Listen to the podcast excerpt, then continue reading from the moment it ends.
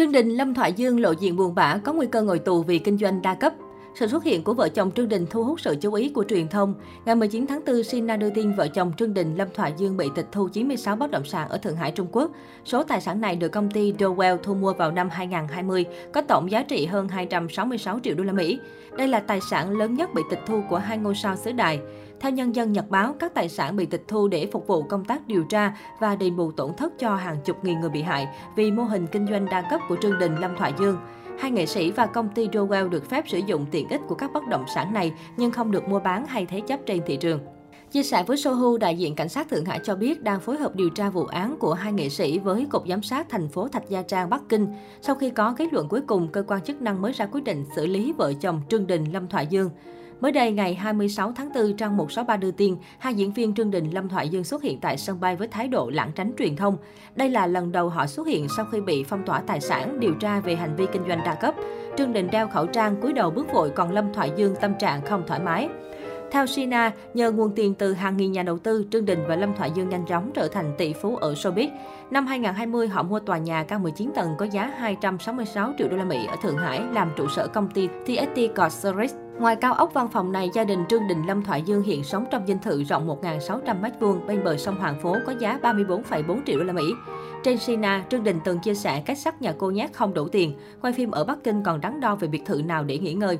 Trái với cuộc sống xa hoa của vợ chồng ngôi sao trộm long tráo phụng, không ít người sau khi gia nhập mô hình đa cấp ở TST Corporate rơi vào cảnh trắng tay. Theo Sohu, 90% nạn nhân đều yêu cầu cảnh sát phạt tù Trương Đình Lâm Thoại Dương. Trên Nhân dân Nhật báo, luật sư Liêu Kiến Huân cho biết, theo Điều 224 Luật Hình sự Trung Quốc có hai hình thức xử phạt với hành vi kinh doanh đa cấp. Thứ nhất, đơn vị hoặc cá nhân vi phạm sẽ bị xử phạt hành chính gồm tịch thu lợi nhuận bất hợp pháp, nộp phạt 78.000 đến 312.000 đô la Mỹ và thu hồi giấy phép kinh doanh. Hình phạt này áp dụng cho mô hình đa cấp nhỏ lẻ mang tính hộ gia đình. Với Trương Đình, hoạt động kinh doanh của cô là tập đoàn đa cấp có quan hệ ăn chia lợi nhuận theo thứ bậc quy mô lớn. Nếu bị kết luận làm ăn gian dối, âm mưu trục lợi trái phép, Trương Đình Lâm Thoại Dương đối mặt với án phạt hình sự không quá 5 năm tù giam và phạt tiền. Trong trường hợp áp dụng tình tiết tăng nặng là gây tổn hại kinh tế nghiêm trọng, người vi phạm có thể bị kết án giam giữ trên 5 năm tù giam và phạt tiền. Luật sư Liêu Kiến Huân nhận định vụ án của Trương Đình Lâm Thoại Dương có tính chất phức tạp.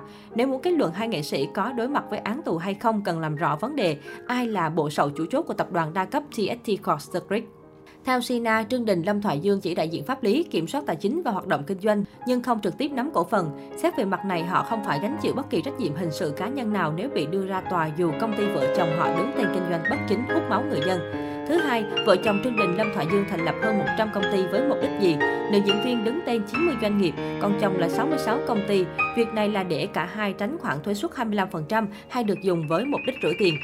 Theo Sina, vụ án của Trương Đình và Lâm Thoại Dương vẫn chưa khép lại. Cơ quan chức năng đang tiếp tục điều tra sâu hoạt động kinh doanh của TST Corp Secret. QQ cho biết mạng lưới công ty dày đặc, số lượng người bị hại lớn, toàn bộ thu nhập từ việc livestream và lợi nhuận của TST Corp Secret đều đổ về Hồng Kông, khiến công tác xử lý mất nhiều thời gian. Hiện Trương Đình, Lâm Thoại Dương ở Đài Loan. Nếu vụ án được xác định, cả hai sẽ bị dẫn độ thông qua giao ước hỗ trợ tư pháp giữa Trung Quốc, Đại lục và Đài Loan.